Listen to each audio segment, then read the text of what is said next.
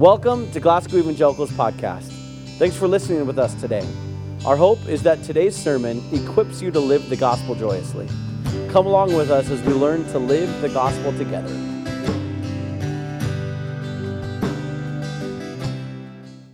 Hey, uh, today is Super Bowl Sunday, and some things that I thought about as I was going into this is I, I don't want to make it about Super Bowl Sunday or come up with some fun way to bring the Bible into it.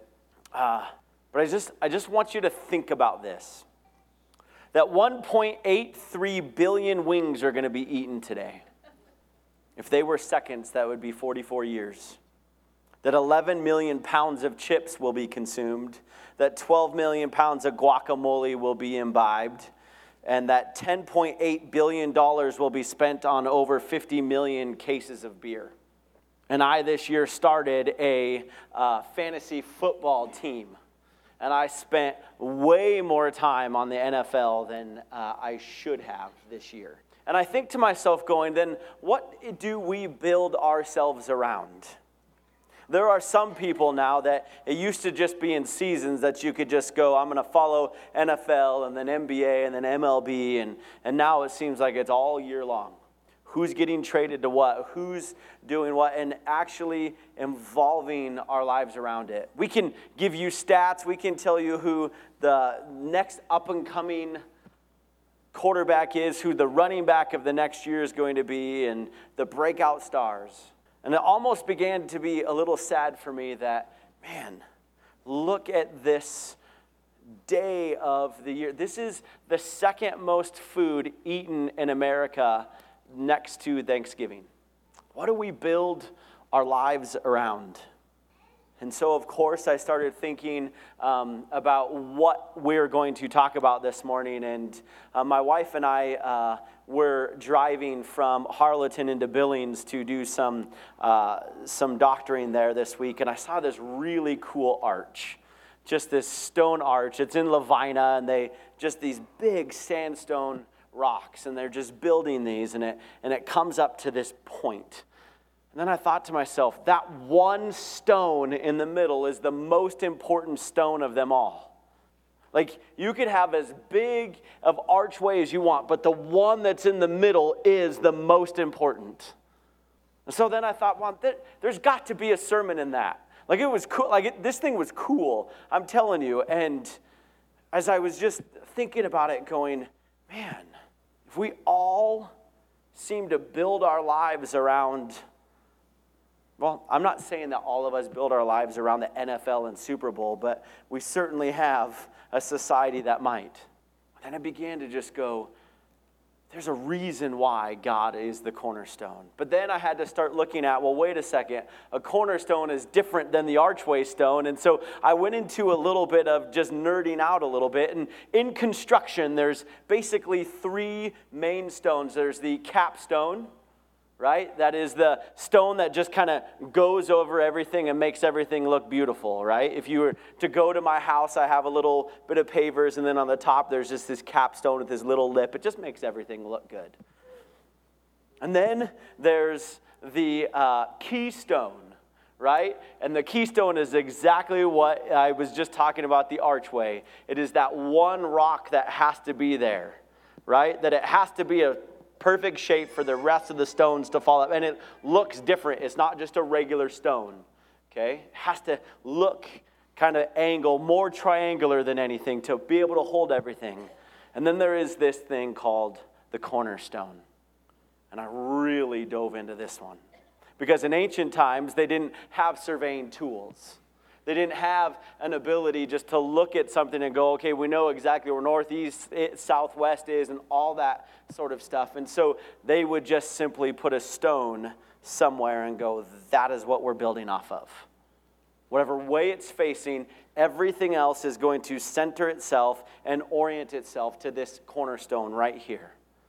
Even got to be so important that what they used to do with this stone is that they would used to sacrifice on this stone and say, this stone starts out everything for us.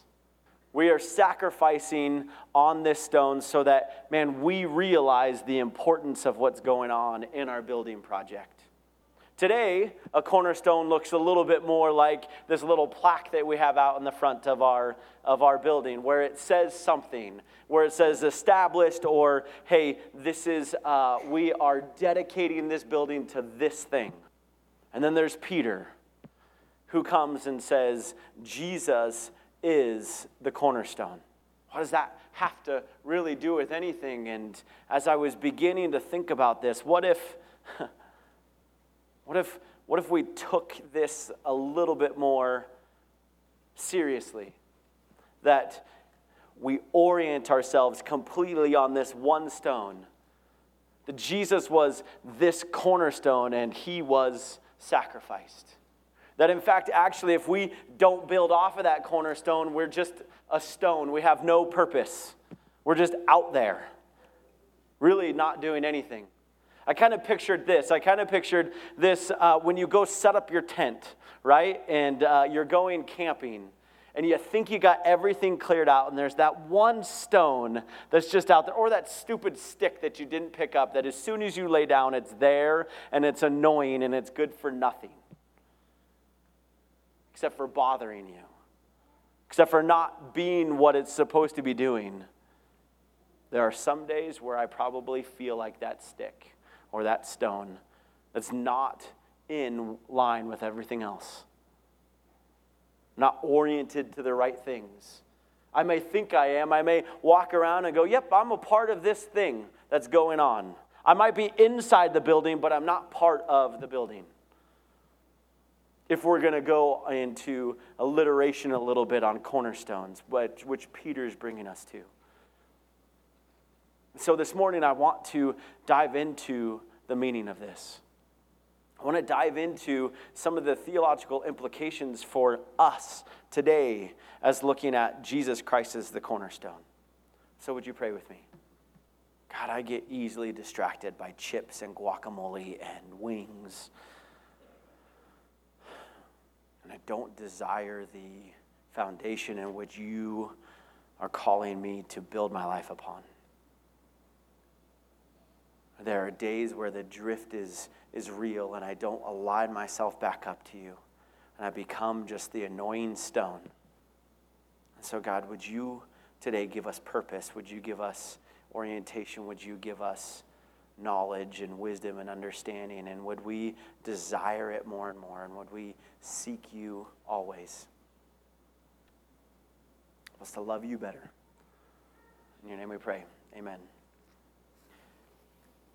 So this morning, let's just start right on into it. Verse one through verse two, or actually verse three in uh, First Peter chapter two. And this is what it says.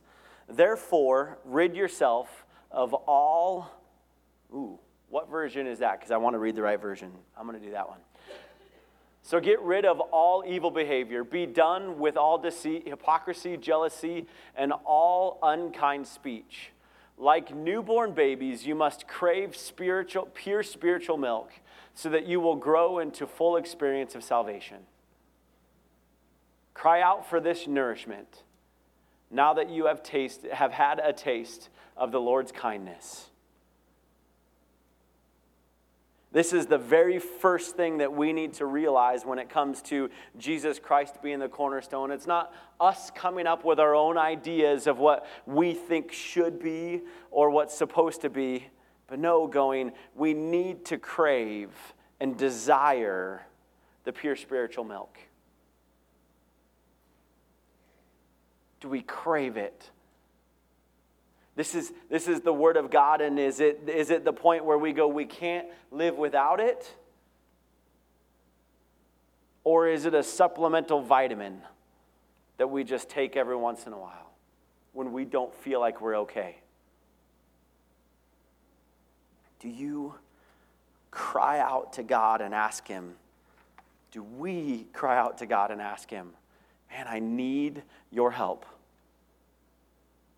Because I think this is what happens is sometimes we've been Christians for so long and we sit there and we go, man, I, I know this already. I know all the stuff I need to know. Or we forget that the, the, God, the Word of God is living and active and constantly giving nourishment. There are some of us who are brand new and maybe don't quite understand it, and so we read verses that go, that works great for me, so I'm going to hold on to that one and forget to look at the other things. Man, it's it's saying like a newborn baby, just just desire it. There is no newborn baby that when it's hungry that you put a bottle to its mouth that goes, nah, I'm good. Thanks, thanks for trying to feed me. They already know how to latch on. They already, well, maybe you need to teach some of them, but they already know that, man, I need this. I want this. I desire this. You see this laying aside of all of these behaviors in the front end that he talks about, about malice and hypocrisy and evil speech and envy, go away when we desire with honest hearts and humbly his word. Because then it brings us to a point of going, we want what you want for us, not what we want for ourselves. And so, here it is. When we are in this process of going, Jesus Christ is our cornerstone, we need to desire him as our cornerstone, not just simply go, there it is. So I want to move into, why is Jesus our cornerstone? And the first one, if you're taking notes with me, uh, is this, is that he is the living stone. He is the living stone. Verses four and five say this, you are coming to Christ, who is the living cornerstone of God's temple. He was rejected by people, but he was chosen by God for great honor. And you are living stones that God is building into his spiritual temple. What's more, you are his holy priests through the meditation of Jesus Christ. Sorry, through the mediation of Jesus Christ, you are offering spiritual sacrifices that please God. This is absolutely uh, phenomenal. Not only is Jesus chosen, that he was the cornerstone from, and I would even say this, from the beginning of creation, that God set Jesus up to be the stone in which everything was built off of. And so when it says that Jesus is chosen, it wasn't one of those things that God was all of a sudden looking and going, okay, now you become. No, he created this, he, he had Jesus be chosen to do this for us, to be the cornerstone for us. And so as much as God chose Israel, he also chose the church to be that. As Israel had priesthoods, we Christians are also holy priesthoods. And as much as Israel had sacrifices, that means we become the sacrifice. And we cannot do any of those things unless Jesus was the living stone. We can't be chosen. We can't give God honor.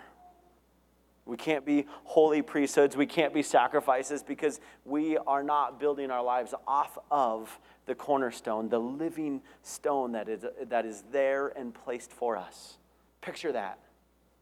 A lot of us would love to say we are our own stone, right? That God has chosen us. And no, we have to be built off of the cornerstone.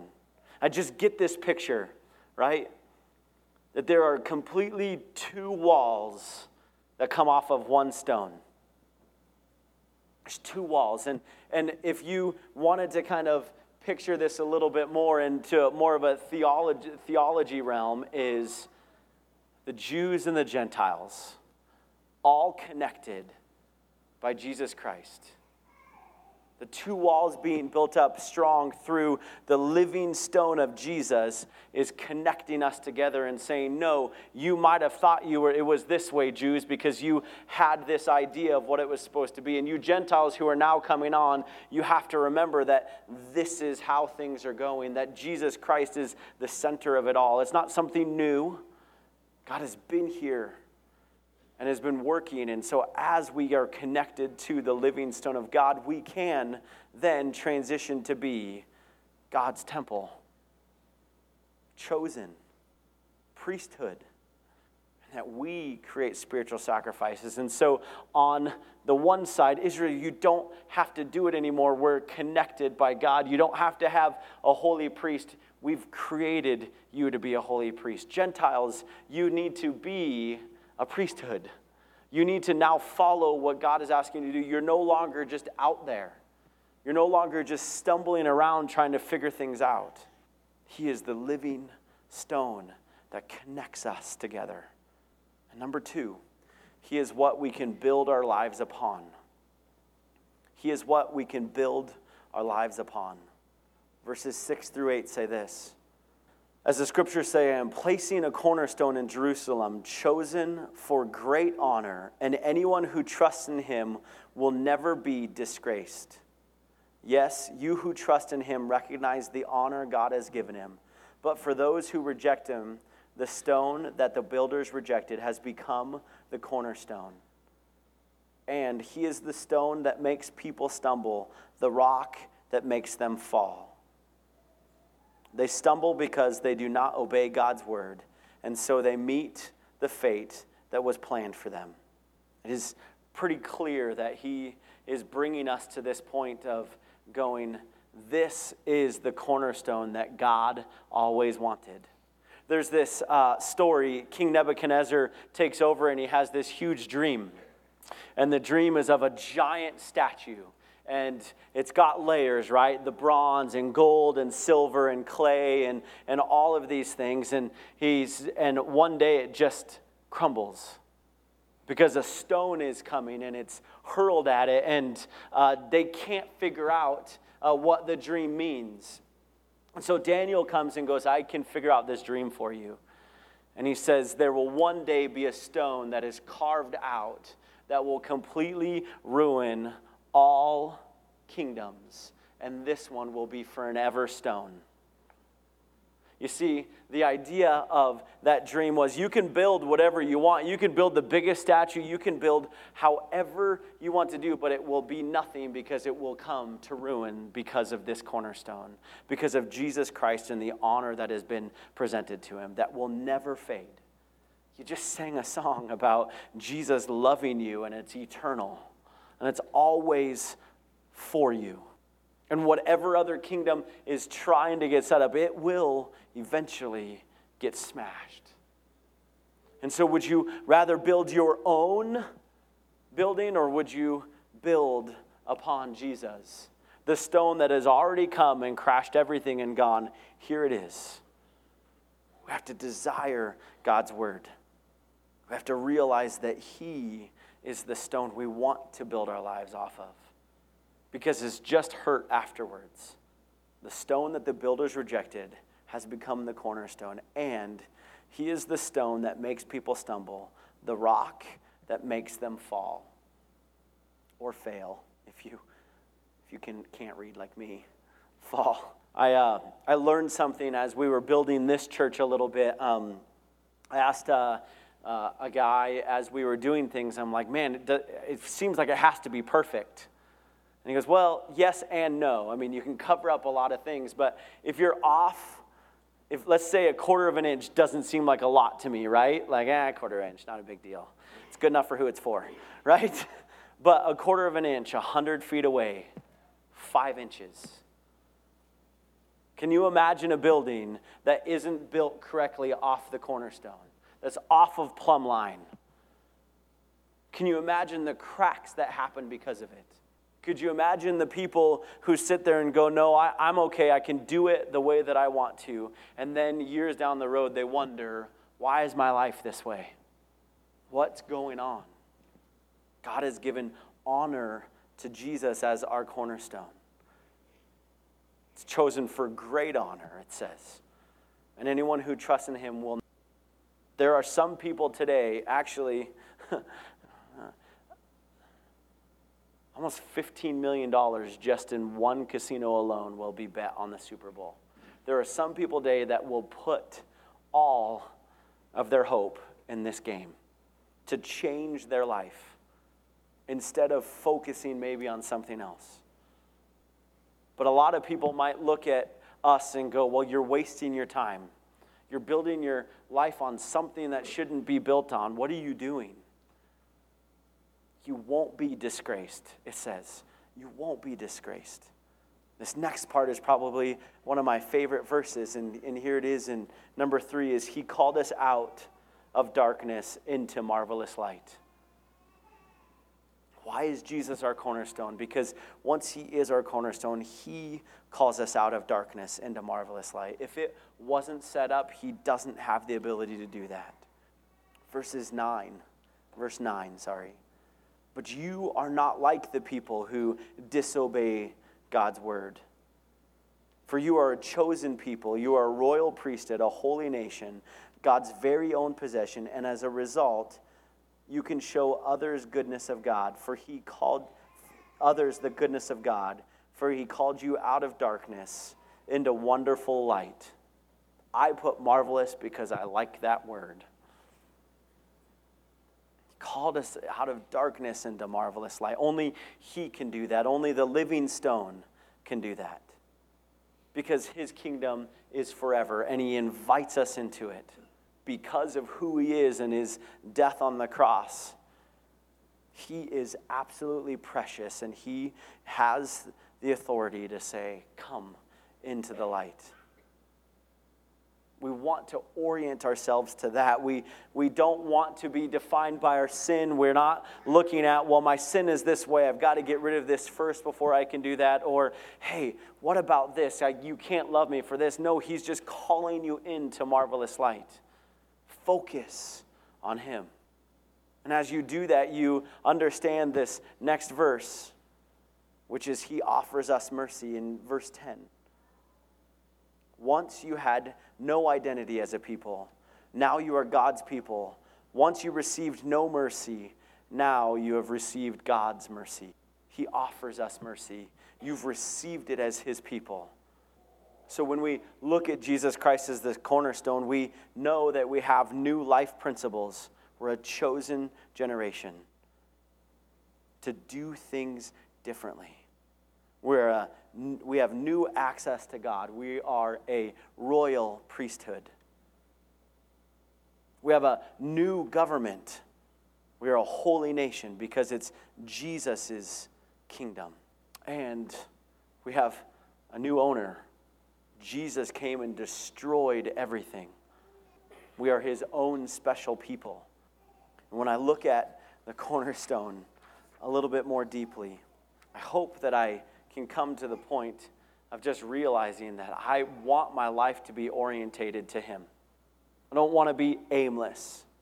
It says in the bottom of everything, what happens when we reject the cornerstone? It means that when people look at us, we are crooked. We're wrong.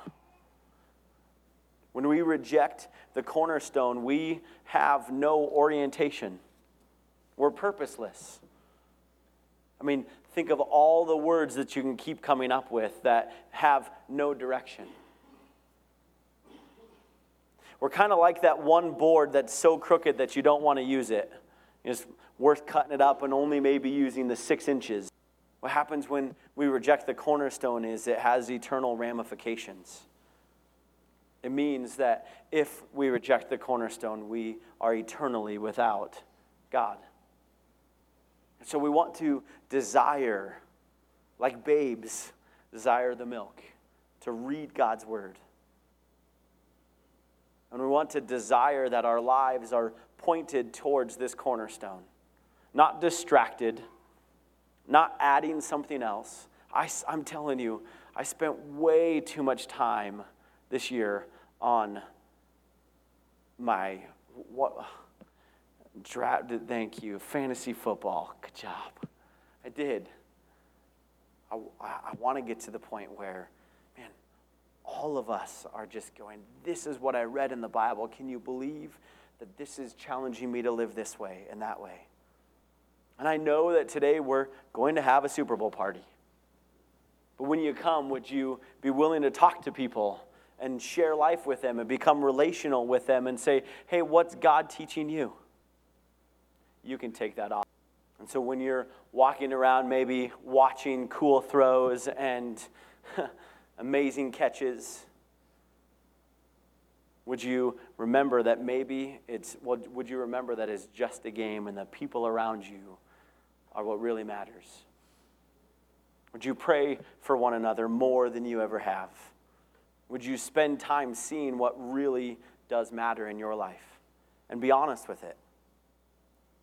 And this morning we get to do something uh, different than we've ever done on a Super Bowl Sunday. Maybe, maybe we have last year, I don't know. But we're going to take communion today. And we're going to play a song this morning called Cornerstone. And as we walk through this together, and I'm going to ask the ushers to come forward, and they're going to hand out the bread and the juice. And as you're listening to this song, I want you to think about what you've built your life around. Have you built your life around what other people are going to think about you and how um, they may think, wait a second, you're not doing what's correct? But are you attached to the cornerstone? And as they pass out this stuff, would you look into your own heart and go, where am I not following God? Where does God need to reorientate me? Yeah, you guys can pass that out. Where do I need to have a new perspective? Where do I need to be brought back in line? So let's listen to this song. Uh, I'm sorry, I, I forgot something. Um, If you are a parent and you have a kid who is not in here yet, um, you're more than welcome to go grab them and take communion.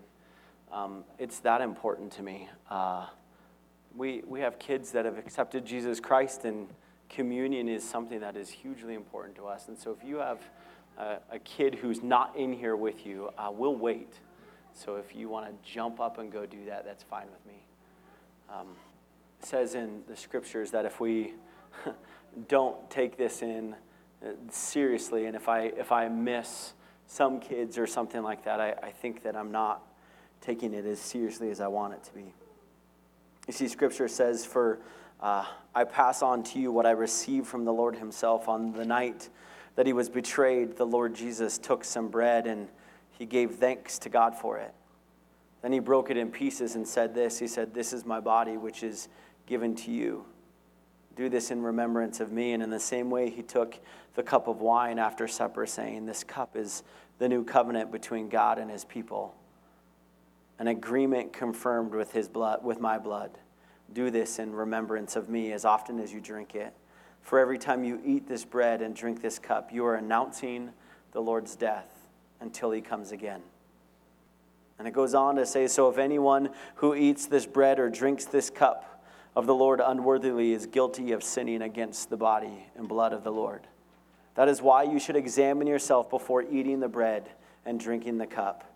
For if you eat the bread or drink the cup without honoring the body of Christ, you are eating and drinking God's judgment upon yourself. That is why many of you are weak and sick, and some have even died. But if you had, if you would examine yourselves, we would not be judged by God in this way. Yet we are in judged, what yet when we are judged by the Lord, we are being disciplined so that we will not be condemned along with the world. So my dear brothers and sisters, when you gather for the Lord's Supper, wait for each other. They're just all coming in right now, so we're okay. All right. I had this going different in my head, I'm sorry. So Jesus took the bread, and he broke it into pieces, and he said, this is my body, which is given for you. Do this in remembrance of me. Dear Heavenly Father, God, we thank you for your body broken for us, that you would be a sacrifice and that you would willingly go to the cross for us so that we could be chosen by you, that we could be a royal priesthood, that we are a new nation because of you, and we are built on you. We thank you. And then he took the cup, and he said this, that this is, the cup is the new covenant between God and his people, an agreement confirmed with my blood. Do this in remembrance as often as you drink it. Dear Heavenly Father, God, I thank you for your blood spilt for us, that your blood is a covering for our sin. That, God, we are washed clean because of you. And that, God, we have, we have power because death could not hold you. And that you give us your Holy Spirit, and you walk with us in newness of life. And Lord, as we have taken and eaten this communion, would we realize the preciousness of, of us to you. That we would realize, like what Brian read, that we would understand the, the depth and the width of your love. God, help us to continue to glorify you in days and weeks, and would we desire your word? Would we live your kingdom? In your name we pray, amen. A thought came to my mind as we were doing communion of the first time I did communion as a pastor in Great Falls, Montana. Um, I want to inform you that there's no classes about that. I don't. Uh, my my boss in Great Falls wasn't the greatest at giving instructions either, and so um, you know, I just I just had the Bible to rely on, on on how to do communion and what we had done in the past, and just kind of went off to tradition and, and what the Bible said. And I want to encourage you that, that just because we chose um, here at G E C to do communion once every other month on the first Sunday of the month, the Bible invites us to do it as often as we can. And so communion is not solely by the power of Seth and I that you get to do communion. It is as often as you can celebrating what Christ did, which then ties into the cornerstone that that what often we, we, we think of when orientating our life towards Jesus is we're going to go in this direction and, and Jesus is in front of us. Um, but really with the cornerstone, they, they have this stone at the corner and they build off of it. Every decision comes from there. Can you imagine if they put the cornerstone down and they're like, all right, we're going to go to this corner over here and build everything and hope that we end up in the right place? And I think a lot of times that's what we do in our lives is, is we just hope that God's going to bless our decisions in the end. But the point of Christ being the cornerstone is that so we can remember his sacrifice for our sin and we can make the decisions in our life building from that. Let's pray.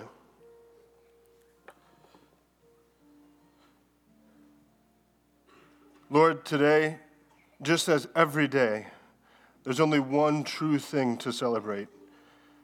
And Lord, for those of us that have chosen to acknowledge you as Lord in our life, we get to celebrate your grace, your forgiveness, your love, and your joy. And so, Lord, may we celebrate you today. May the decisions we make be built off of you. And Lord, may you encourage us to continue to glorify you in all that we do. And may we grow closer to you and closer to each other. In your holy name we pray. Amen. Thanks for joining us again for another sermon of the G E C podcast. Connect with us at glasgow e c dot com or every Sunday morning at ten here in Glasgow, Montana. If you enjoyed this podcast, we'd love for you to subscribe, rate, and give a review on iTunes, because this helps us share the word with more people. See you next week.